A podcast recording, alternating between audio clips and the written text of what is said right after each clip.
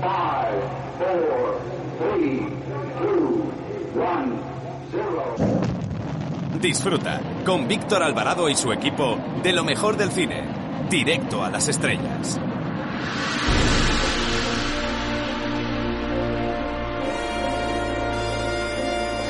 Hola, soy Fernando Tejero y os mando un beso muy fuerte a todos los oyentes de Directo a las Estrellas. Chao, los quiero, chao.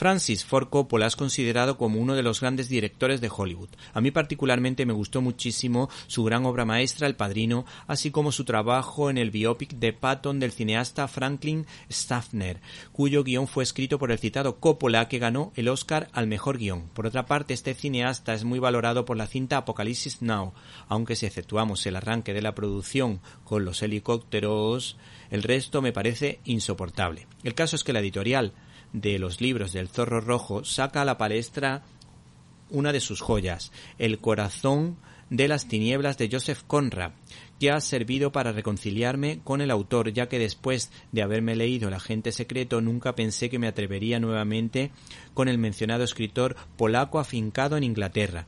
Pero este notable libro, El corazón de las tinieblas, me ha permitido conocer el talento de Conrad como narrador, pues en esta historia de aventuras este autor consigue trasladarte a otro lugar y otro tiempo, transmitiendo el agobio y una especie de claustrofobia que provoca a los exploradores una selva cargada de silencio y llena de peligros. El caso es que el mencionado cineasta fiel a su lema, roba los mejores, vio en la obra de Conrad una fuente de inspiración para la exitosa producción de Apocalipsis Now. Y de alguna manera también siguió el ejemplo de su admirado Akira Kurosawa, que decía lo siguiente, con un buen guion se puede hacer una buena o una mala película, con un guion malo, incluso un buen director puede hacer una mala película. No obstante, habría que decir que este es un libro profundo, que se introduce la psicología de los personajes, que requiere paciencia, pues el autor tiene la capacidad de meter mucho contenido en cada frase, con lo que su lectura no es ágil y requiere paciencia. Por cierto, a este ejemplar le acompañan unas potentes ilustraciones del artista Enrique Breccia. Finalmente, nos quedamos con el siguiente extracto que recuerda totalmente Apocalipsis Now. Remontar aquel río era como volver a los inicios de la creación, cuando la vegetación estalló sobre la faz de la tierra y los árboles se convirtieron en reyes. Una corriente vacía, un gran silencio, una selva impenetrable.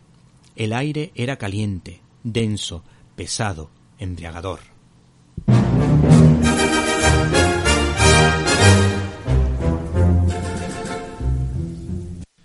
Bienvenidos a una nueva edición de Directo a las Estrellas, tu programa de cine, y en una semana marcada por los vuelos desde Canarias soltando inmigrantes por toda España, sin que se sepa para que no puedan ser acogidos como se merecen esas personas, nosotros les hablamos de los estrenos de esta semana, empezando por Nieva en Benidorm, y continuando con La Primera Navidad, una película para toda la familia que yo creo que les puede gustar. Y no pueden perderse las secciones de este programa como la de Marta Troyano, la de Irene de Alba y por supuesto la de Antonio Peláez más Peláez que nunca que por supuesto nos tiene preparada alguna que otra sorpresa. Para comentarios, dudas y sugerencias puedes escribirnos a la dirección que ya sabes info arroba cinelibertad.com repito info arroba cinelibertad.com y no, si no estuviste o no nos pudiste escuchar en directo y quieres hacerlo en diferido puedes y si no nos pudiste escuchar en directo y quieres hacerlo en diferido, puedes hacerlo a través de nuestra página web www.cinelibertad.com, donde puedes encontrar todos los contenidos relacionados con este programa y otras cosillas que quizá te puedan interesar. eh, hemos recibido un correo electrónico de Miguel García en el que nos recomienda la película de Gol que dice que le gustó muchísimo. Por último, para comentarios, dudas sugerencias, puedes escribirnos a info.cinelibertad.com. Comenzamos.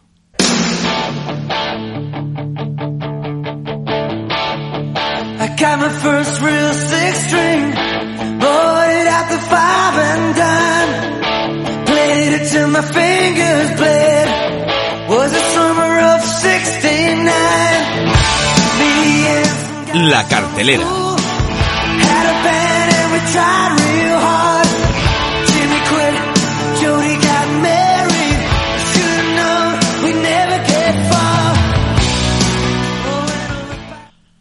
Atención, señoras y señores, atención, niños y niñas, el peliculón de esta semana no es una cinta de acción, no, no, no, es una cinta de humor, una cinta de humor blanco y respetuoso con la Navidad.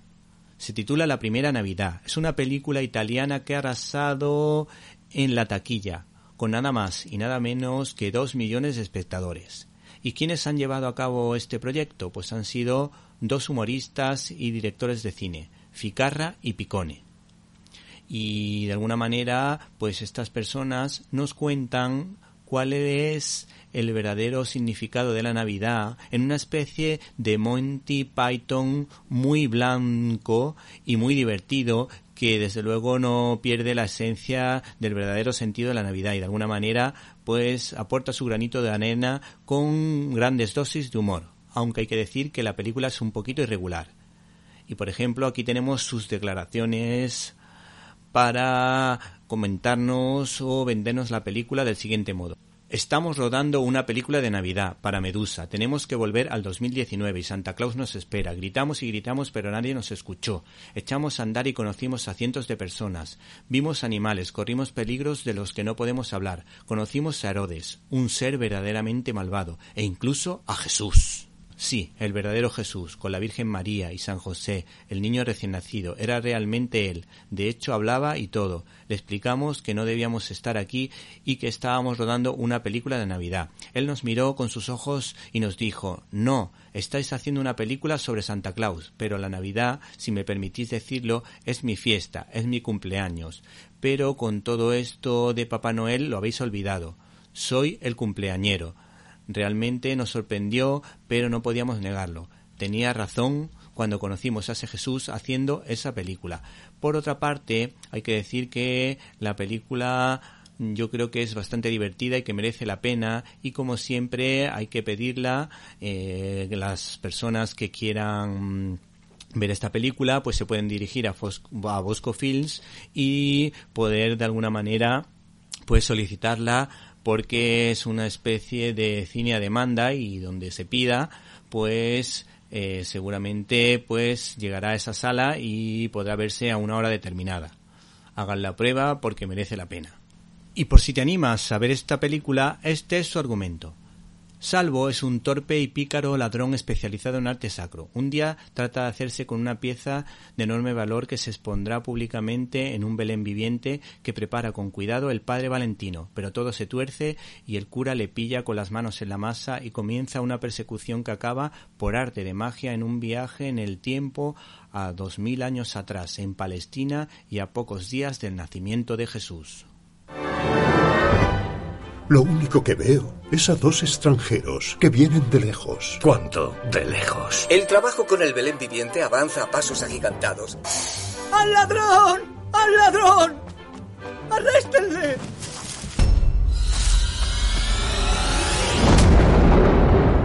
¿Pero dónde estamos? En Judea. ¿Pero cómo de grande es el Belén que estás haciendo? ¿Extranjeros que vienen de lejos? De mucho más que lejos. Siento que son unas personas encantadoras. Algo que se ve hasta con un solo ojo. Con ese. Resígnate. Estamos en el año cero, en tiempos de Jesús. Herodes está buscando a dos hombres. Y usted no conocerá a José y a María. Ella está encinta. Pero que en realidad el hijo no es de él. Exacto. ¿Cómo que no es de él? Vamos, Diga, un ¿qué es poco más de catecismo, oiga. Entonces, vayamos a Belén. ¡Tenemos que salvar a Jesús! ¡Mirad ahí! Los que somos revolucionarios no dejamos rastro de lo que hacemos, salvo en la historia. Cuéntame otra vez la historia. Estábamos yo, él y Don Pelayo. Oh, the weather outside is frightful. Está todo, pero aún nos falta el buey. ¿Y de dónde quieres que lo saque? Espero que sea un niño tranquilo. Sí, será un niño bastante tranquilo. Luego sobre los 30 la cosa se complicará. Multiplicar el pan, caminar sobre las aguas. ¡Oh, oh, ¡Feliz Navidad! Let it snow, let it snow, let it snow. 33, la edad de Cristo. ¿De quién? Si no pudiste escucharnos en directo y nos quieres escuchar en diferido, puedes hacerlo a través de www.cinelibertad.com. Abrimos nuestro canal habitual de comunicación invitándoles a que entren en Facebook con el nombre Víctor Alvarado, guion directo a las estrellas. Esperamos su comentario. Arroba Cine y Libertad es nuestra cuenta de Twitter. Para escuchar tus agudos comentarios te esperamos en arroba Cine y Libertad.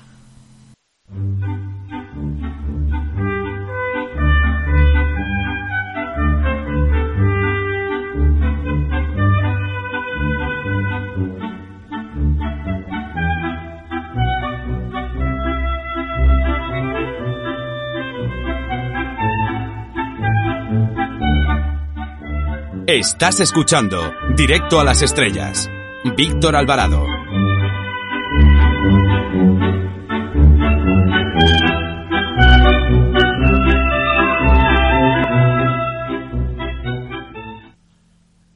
La segunda película que vamos a comentar hoy se titula Nieve en Benidorm. Isabel Coixet es una de esas directoras con las que se puede coincidir ideológicamente o no. De hecho, hay documentales que no nos gustan nada, como Hay motivos sobre el Prestige o la oda que hace al pájaro de Garzón en el documental Escuchando al juez Garzón. Pero hay que decir también que es una mujer que ha sufrido la intolerancia de separatistas y nacionalistas.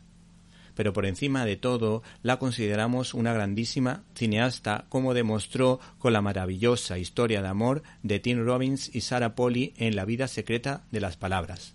Un auténtico peliculón. Es autora de buenas cintas como por ejemplo Cosas que nunca te dije, La librería o Aprendiendo a conducir. El caso es que esta semana estrena Nieve en Benidorm, que ha contado con Timothy Spall y Sarita Corchi, además de Ana Torren, como las actrices principales. Nosotros tenemos sus declaraciones a fotogramas. Creo que esta ciudad nunca se ha visto tan bonita como en esta película, porque el venidor que muestro no es real, es una especie de sueño. Durante el rodaje tuvimos días de sol, de tormenta, nublados. Me gustan mucho los planos con niebla porque genera esa sensación de querer abrazarla. La ciudad en ese momento es como una fantasía que provoca algo contradictorio.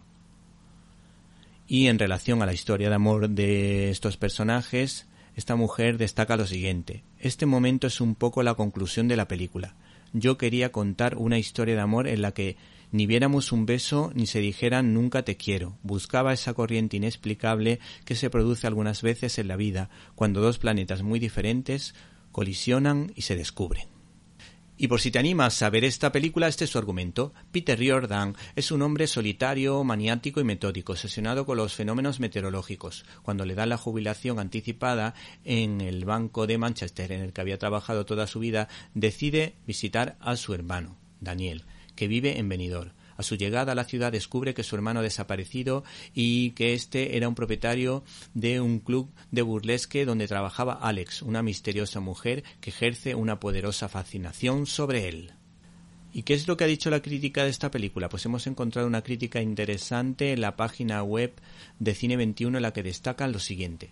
Se presentan algunos personajes interesantes. Timothy Spall es una elección perfecta como protagonista. El veterano actor británico compone bien a un hombrecillo ridículo que podría despertar de su largo letargo y funciona como contrapunto a modo de guía dantesco por el purgatorio de Benidorm donde coincide con el personaje interpretado por Sarita Koushuri que responde al nombre de Alex. Por último, entre los personajes más destacables eh, de alguna manera pues nos encontramos con Carmen Machi que está realmente graciosa según este crítico de cine y nos ha llamado la atención lo que dice de Ana Torren dice, sorprende como hermética mujer de la limpieza sin sonrisa en el rostro a la que se adivina un pasado sufriente y que ha encontrado consuelo en su fe evangélica. Tengo muy pocas certezas. Pero tengo clara una cosa. Ni del tiempo, ni de la gente se puede uno fiar. Una carta de despido. Disfruta de la vida. Es lo que todos queremos. Parece que por fin puedo ir a verte. ¿Cuánto es, por favor? Cien. ¿Cien? Te has pasado tres pueblos. Me gustaría denunciar la desaparición de mi hermano. ¿Por qué me has traído aquí? ¿Dónde está Daniel? Daniel Riordan. ¿Qué sabe usted de Daniel? ¿Crees que será tarde para tomar lecciones de canto? Señor Riordan. Riordan. Riordan. Riordan, si no esperas nada de nadie, nunca te decepcionarán. Eso lo dice usted. No, lo dice Silvia Plath. Mierda, ¿estás bien? Se fía de ese hombre. Eres algo que Daniel no es. ¿El qué? Inocente. La cabeza es lo mejor. Parece que nunca voy a librarme de ti. Yo sí te veo.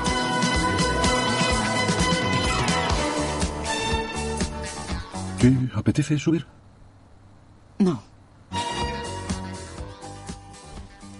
Si no pudiste escucharnos en directo y nos quieres escuchar en diferido, puedes hacerlo a través de www.cinelibertad.com. Arroba Cine y Libertad es nuestra cuenta de Twitter. Para escuchar tus agudos comentarios te esperamos en arroba Cine y Libertad.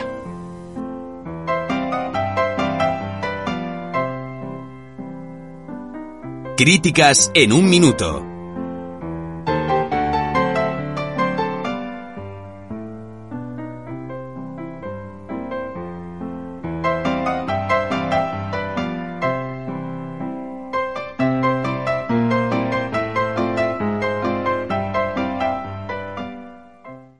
Hola amigos y oyentes, oyentes y amigos de Directo a las Estrellas. Hoy desde cinelibertad.com y en vuestra sección de críticas en un minuto vamos a recomendaros Wendy. La lista de versiones cinematográficas y teatrales que se han hecho sobre la obra de J.M. Barrie es interminable, como la película muda de 1924 que ha sido fuente de inspiración para las demás, como la fabulosa Peter Pan de Disney, que a la que le tengo mucho cariño porque fue la primera película de la que tengo recuerdo, además, justo el día en que nació mi querida hermana. Robin Williams tuvo su momento de gloria con Who, y así podríamos seguir y no terminar nunca, pues existen multitud de series de televisión, obras de teatro y películas que no hemos mencionado. Wendy, la producción en cuestión, cuenta esa historia desde el punto de vista de esa niña que hace por momentos las veces de madre, pero con un planteamiento muy original situado en la actualidad en un lugar del Mississippi muy parecido al donde vivían Tom Sawyer y Huckleberry Finn, con un Peter Pan negro. Eso sí, la corrección política no podía faltar. Es una historia entre pesimista y optimista de cómo se podría haber desarrollado esta historia en la vida real, que reflexiona sobre la amistad y cuya señal de distinción es la potencia de unas bellísimas imágenes cargadas de realismo mágico en la que los diálogos son escasos. Eso se debe al director Ben Zeiling, autor de Bestias del sur salvaje, por la que fue nominada a los Oscar, un director muy personal y que brilla especialmente en películas con niño. Una película o una producción que no te dejará indiferente, pues algunos críticos han sido muy duros con esta visión que ha dado el director de la célebre obra.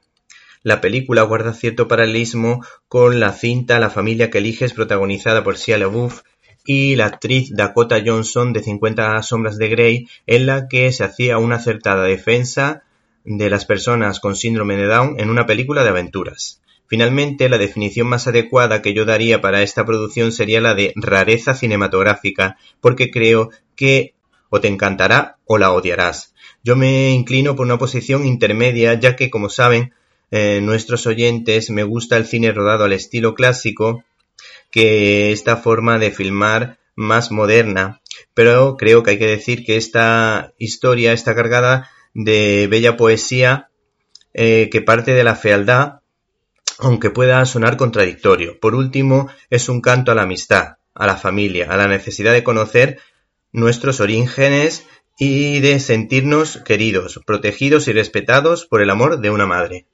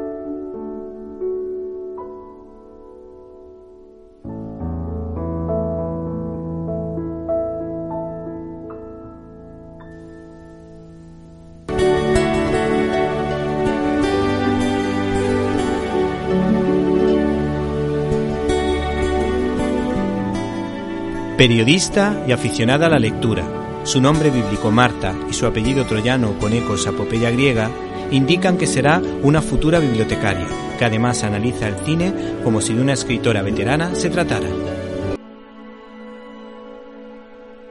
En este programa os recomendamos la película La Reina Victoria del año 2009 dirigida por Jean-Marc y protagonizada por Emily Blunt. Nos narra la historia de la Reina Victoria del Reino Unido, que fue coronada con solo 18 años y se vio sometida a diferentes presiones para gobernar. Hay personas que nacen con más suerte que otras, como ocurrió conmigo aunque de niña estaba convencida de lo contrario. ¿Qué niña no sueña con ser princesa? Pero algunos palacios no son como la gente cree. Hasta un palacio puede ser una cárcel.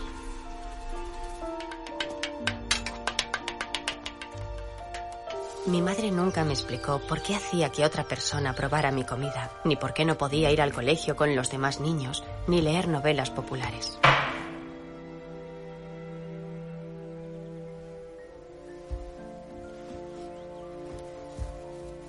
Al morir mi padre, mi madre y su consejero, Sir John Conroy, crearon sus normas. Decían que era para protegerme. Y él las llamaba el sistema de Kensington. No podía dormir en un cuarto sin mamá, ni siquiera bajar las escaleras sin dar la mano a un adulto. Conocí la razón de todo aquello cuando tenía 11 años. Mi tío Guillermo era el rey de Inglaterra. Sin embargo, entre él y sus tres hermanos solo tenían un vástago vivo. Y era yo. El sueño de Sir John era que el rey muriera y hubiera una regencia. De ese modo, mi madre mandaría en Inglaterra y él mandaría en mi madre. Entonces empecé a soñar con el día en que mi vida cambiara y pudiera ser libre. Y recé pidiendo fuerzas para afrontar mi destino. Seré buena.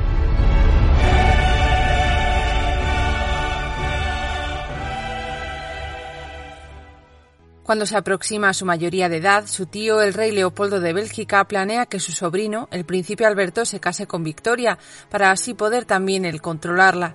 Con el fin de mantener el control sobre la princesa, su madre y su consejero la tenían apartada de la corte de su tío, el rey Guillermo, y con el mismo objetivo el rey de Bélgica pretende que su sobrino se forme y conozca todo sobre los gustos de Victoria para conseguir su favor.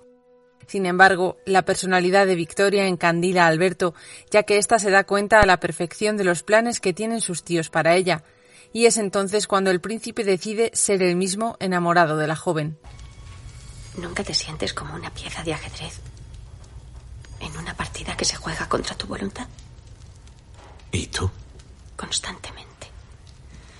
Les veo inclinándose y moviéndome por el tablero. ¿A la duquesa y Sir John? No solo a ellos. Al tío Leopoldo, al rey. Seguro que la mitad de los políticos desearían cogerme por el vestido y arrastrarme de cuadrado a cuadrado.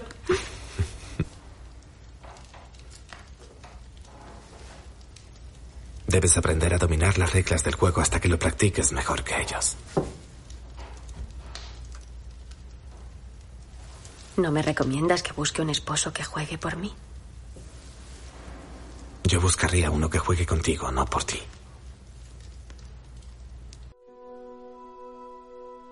En este pequeño fragmento podemos escuchar cómo, a pesar de que ella está destinada a ser la reina del Reino Unido, el príncipe Alberto muestra su verdadero interés en ella, demostrando la importancia de la igualdad en una relación a pesar de lo que puedan organizar los demás.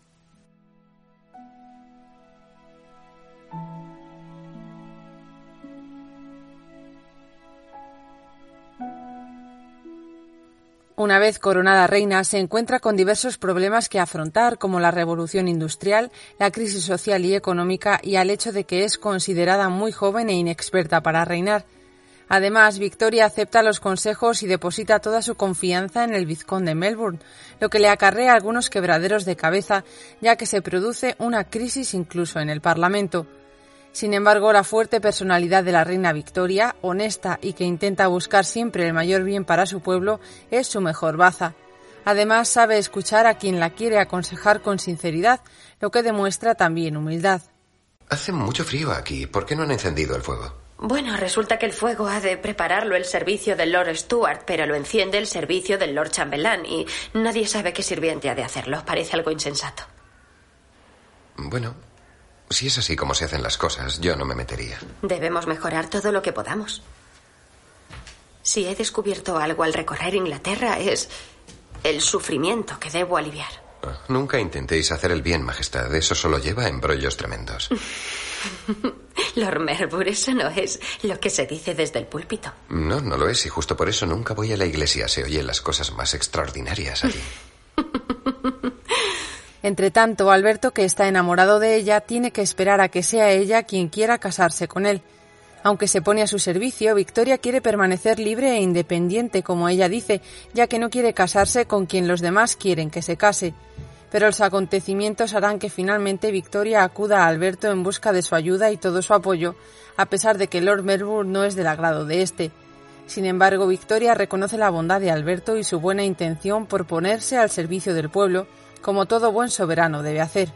Yo creo que tenemos un deber con aquellos que necesitan nuestra protección. Es misión de todo soberano defender a los desposeídos que no tienen a nadie. La vivienda. ¿Me permites? La industria se expande a tal ritmo que nadie se plantea dónde vivirán los obreros. Pero yo he hecho un experimento. Construyendo estas casas en unidades dobles, se construirían hogares seguros para dos familias por menos del coste. Perdona, no quiero sermonearte. No, no tienes por qué disculparte por ser apasionado. Parece que tengo mucho que aprender. Con todos mis deberes y me los tomo muy en serio. Estoy seguro. Pero hay mucha gente esperando que fracase. Y todavía más intentando aprovecharse de mi juventud e inexperiencia. No te conocen como yo.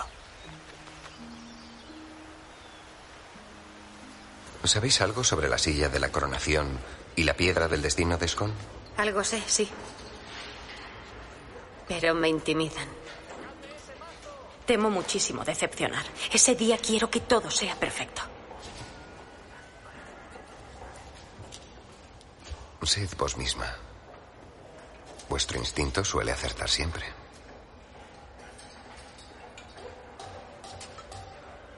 Sí, lo lamento, señora. Están preparando la abadía para la ceremonia y, y han pedido permiso para poder ver a su majestad. No os disculpéis. Dios os bendiga, Majestad. Quiero ayudarles. Digáis lo que digáis. Y no solamente a la clase trabajadora, sino a los hambrientos y sin hogar. Hay mucha gente perdida. ¿A quién corresponde procurar su bienestar? Bueno, según mi experiencia, Majestad, es mejor dejar que todo se desarrolle naturalmente. Si intervenís, corréis el riesgo de volcar la barca. El príncipe Alberto no está de acuerdo.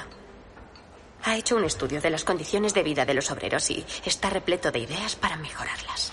¿De verdad? Qué estimulante. Bien, parece un joven dispuesto a hacerse cargo de todo a la primera oportunidad. En esta película descubrimos la importancia de ponerse al servicio de los demás, sea cual sea la posición en la que cada uno esté y con los dones y capacidades que Dios dé a cada uno. Además, vemos cómo es posible entregarse a los demás gracias al amor que recibimos y al apoyo que se nos brinda, como en este caso Victoria con Alberto, hasta el punto de dar la vida si es necesario. También podemos concluir que cada uno tenemos un camino preparado, una vocación que debemos descubrir y cumplir, luchando por llevar a cabo la misión que se nos encomienda, sabiendo que aunque encontremos muchas dificultades, se nos concederán las gracias que necesitemos a cada momento para llevarla a cabo.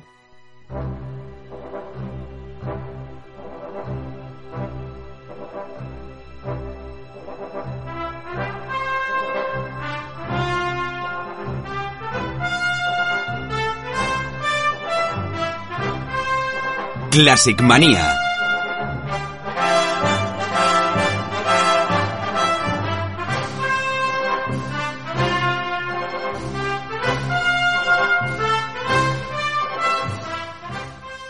Hola Irene, ¿cómo estás?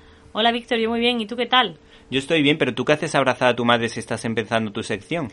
Pues la verdad que yo quiero mucho a mi madre, pero no estoy tan loca como el protagonista de la película de la que vamos a hablar hoy. La verdad es que Al Rojo Vivo es una de las grandes películas que se han hecho sobre los gángster y una de las mejores historias de Raúl Walsh, que creó un personaje muy humano que no solo mataba y planificaba, sino que tenía un talón de Aquiles, su amor y devoción a su madre. Por cierto, ¿cómo se llamó esta película en otros países?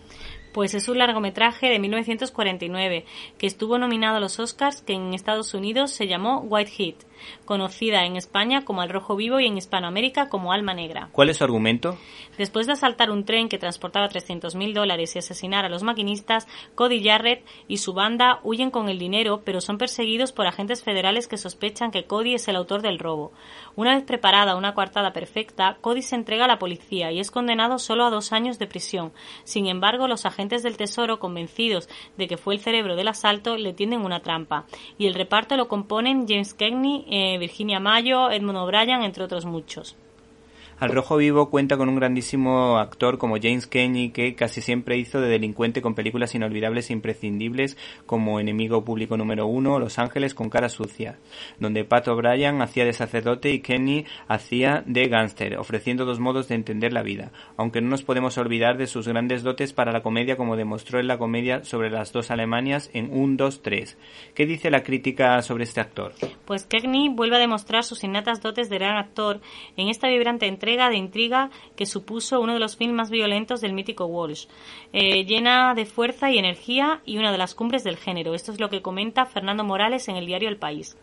El crítico Javier Muñoz dijo del actor lo siguiente: Kenny no solo representó el estereotipo de gángster malvado, sino que también demostró ser un excelente bailarín, un solvente comediante y un brillante constructor de personajes complejos. Ahora, si te parece, ¿por qué no me cuentas eh, los datos más importantes de su biografía, sobre todo los más desconocidos?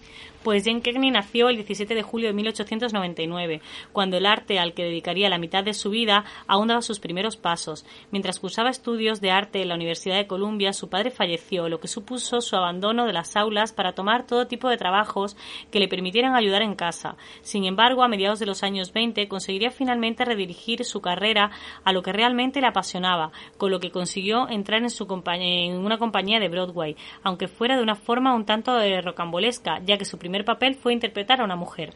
Kenny es un ejemplo eh, más de lo dicho, estar en el lugar adecuado y en el momento oportuno. En 1929, el sonido supuso un drástico y convulsivo cambio para la industria del cine. Estrellas intocables cayeron en el olvido de la noche a la mañana e, irónicamente, el sonido silenció a la mayoría de ellas. Pero la maquinaria de Hollywood ya estaba a su máxima potencia en aquella época y era imposible de detener. Una simple mirada al este y a Broadway estaba lleno de nuevos actores, nuevas caras con las que sustituir a los ídolos caídos.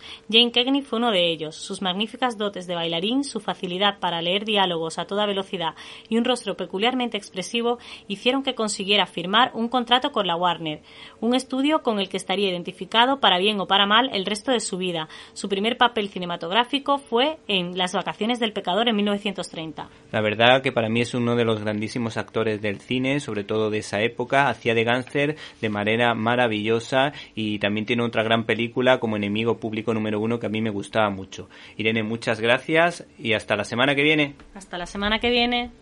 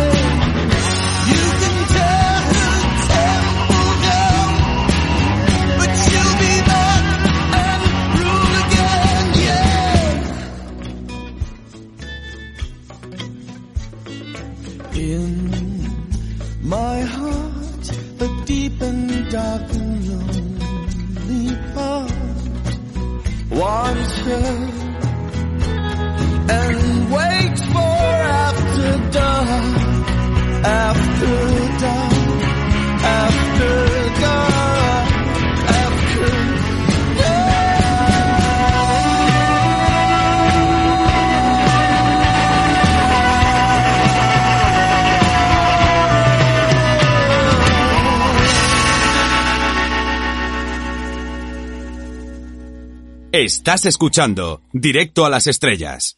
Víctor Alvarado.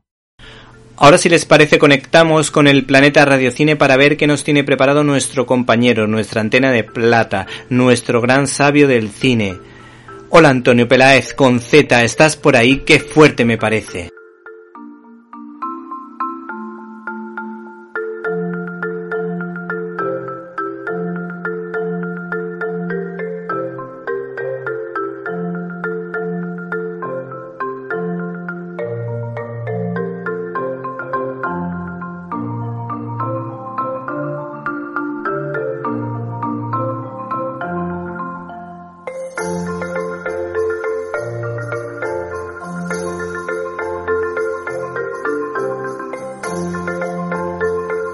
¡Qué fuerte!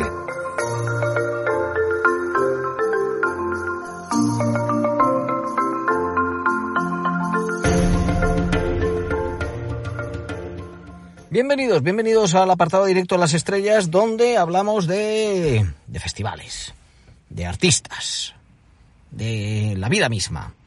¿Y hoy qué vamos a hablar? ¿De la vida misma? No, vamos a hablar de festivales. Pero de festivales y premios, porque la temporada ha sido un poco especialita, yo no sé si os habéis dado cuenta, y por eso lo vamos a disfrutar en este espacio con... con una referencia muy especial a nuestro Víctor Alvarado, más Víctor Alvarado que nunca, por Dios. Claro que sí. Os habla Antonio Peláez eh, desde el planeta de Radiocine, más radiocínico que jamás. Bien. Que si la vacuna sí, que si la vacuna no. Olvidaos por un momento de eso y vamos a pensar qué es lo que ha pasado, qué es lo que ha pasado con las películas que se han estrenado. Pues mm, en cines la cosa ha estado un poquito así. De hecho, a nivel general, que hablaríamos de Tenet, pues Tenet ahora seguro que ahora parece que va a, a esto de lo del vídeo en casa, que es el VOD, el vídeo bajo demanda, o sea, lo que vemos en internet, que si los Blu-rays, si algunos seguís teniendo cosas de estas y demás, y le van a dar un poquito de cancha.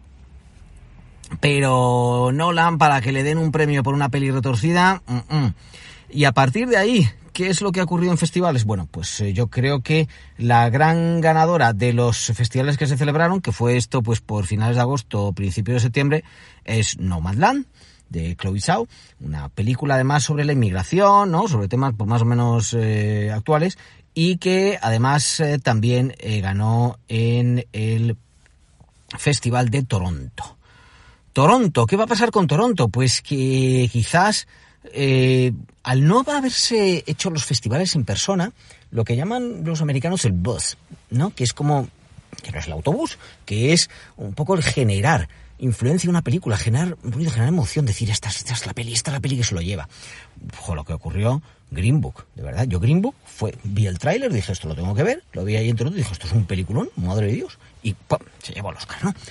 Pues eso va a estar un poquito más complicado. Pero bueno, también eh, tenemos algunas películas pues que han cogido un poco de impulso y una de las que se lo, se lo merece, pero se lo merece, se lo merece, es One Night in Miami de Regina King. Sobre todo yo creo que hay alguna actuación que puede estar más que nominada. Y, hombre, mm, Regina King le ha salido la película bastante teatralilla, ¿vale? En momentos que dices, dame un poco de aire, Regina.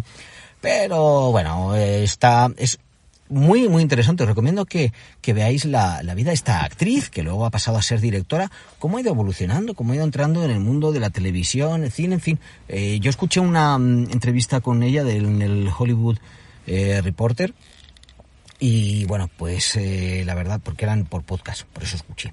Eh, la verdad que tiene una trayectoria y se ha reconocido más o menos pues su película. También estuvo en los premios de Toronto.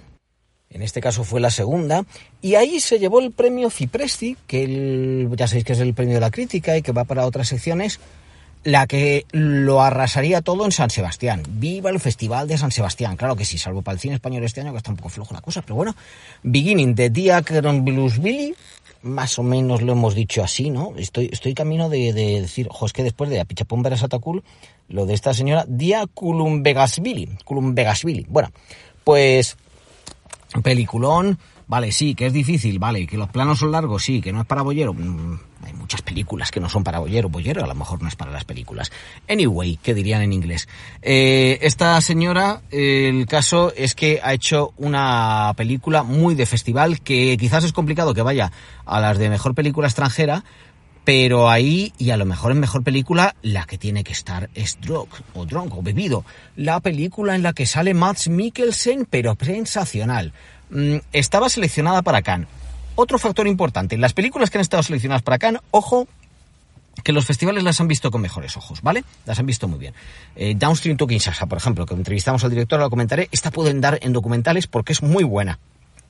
Pero que han hecho una labor de apuntar cuáles son las películas que tienen que ir a festivales y bueno, entre online y no online y cosas de estas, ahí han estado.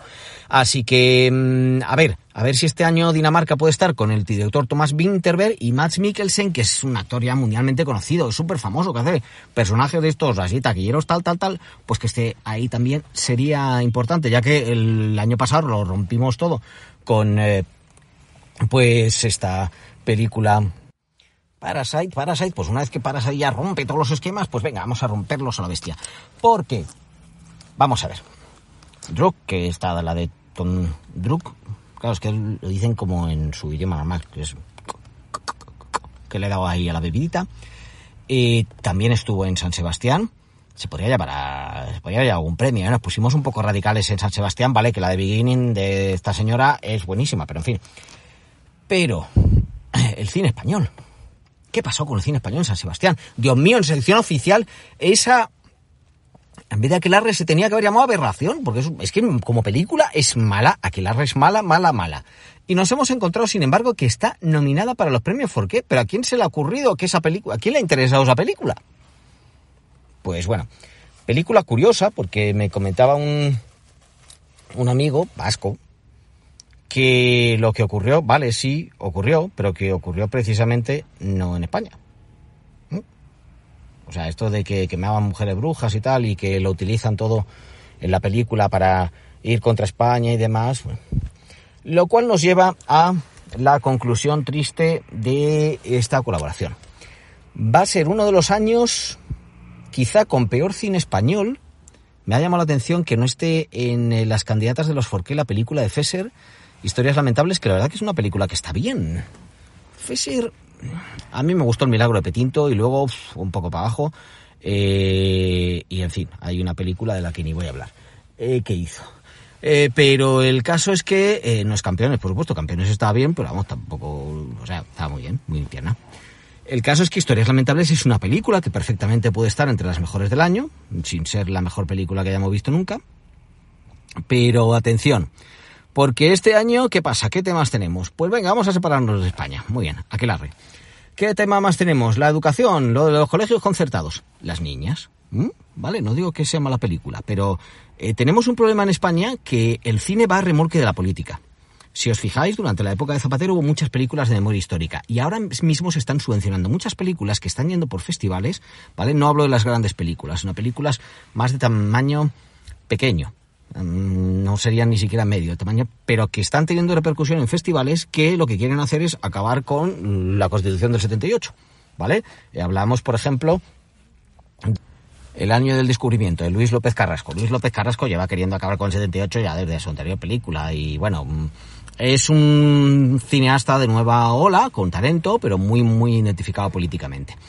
Entonces, eh, en principio, estos Goya que se celebrarán en fecha más o menos temprana, que van a estar en Málaga, que es con Antonio Banderas, que está justo todo preparado para el glamour, a ver qué glamour puede haber. Está, por supuesto, la película de Trueba, pero que es colombiana. No sé si podrá participar en alguna cuestión más así. Y hay un peliculón que es coproducción entre Chile y España, que se llama El agente topo. Esta es una de las películas, por fin, que tiene una humanidad, que transcurre en una residencia. Es que sería la película necesaria para ver después de todo lo que hemos pasado, con un humor tremendo. Por favor, buscad el tráiler, Cuando vaya a cines, hay que ir a cines, con toda la distancia y todas las cosas, pero hay que ir a verla. Y esa sería la película que realmente necesitaríamos que se diera a conocer con coproducción de una productora española, de Malvalanda. Pero habrá que ver, habrá que ver qué es lo que nos viene. En conclusión, hemos tenido una, una temporada de festivales corta en la que se han podido ver películas en los cines y que desgraciadamente yo creo que por una errática política cultural en la cual de repente se cerraban los cines pero no se cerraban los bares y bueno, pues a lo mejor se podría haber hecho como otros lugares no muy lejanos, como en Francia, como en Alemania, que se va compensando a aquellos sitios a los que obligamos a cerrar, porque si al fin y al cabo les cobramos impuestos porque abran, pues tendremos que devolver porque cierren. En fin, pues que me meto en unos berenjenales, ¿eh? En cualquier caso, se tenían que haber tenido los cines más abiertos, se tenía que haber hecho un estudio en profundidad hay que ir al cine con calma, con dedicación, hay que promover el cine también en casa, todo, pero, pero, pero, sobre todo lo que hay que hacer es ayudar a que exista un cine mucho más variado, mucho más diverso, que esté más de acuerdo a las sensibilidades de la sociedad española. Y dentro de las sensibilidades de la sociedad española están las películas con un sentimiento humano, como El agente topo. Os habla Antonio Peláez y Víctor Alvarado, con la ayuda de Víctor Alvarado, más Víctor Alvarado que nunca. Claro que sí. Hasta el próximo. Bueno, Llegó el momento de la despedida, pero antes quiero agradecer el trabajo a todo el equipo de Directo a las Estrellas. Un abrazo para Antonio, Irene, Guadalupe, Jaime, Carlos y Javier, si los que hubiese sido imposible realizar este programa. Espero que usted, y usted, y también usted, o tal vez tú, hayas pasado un rato entretenido. Recibe un cordial saludo de Víctor Alvarado y hasta la semana que viene.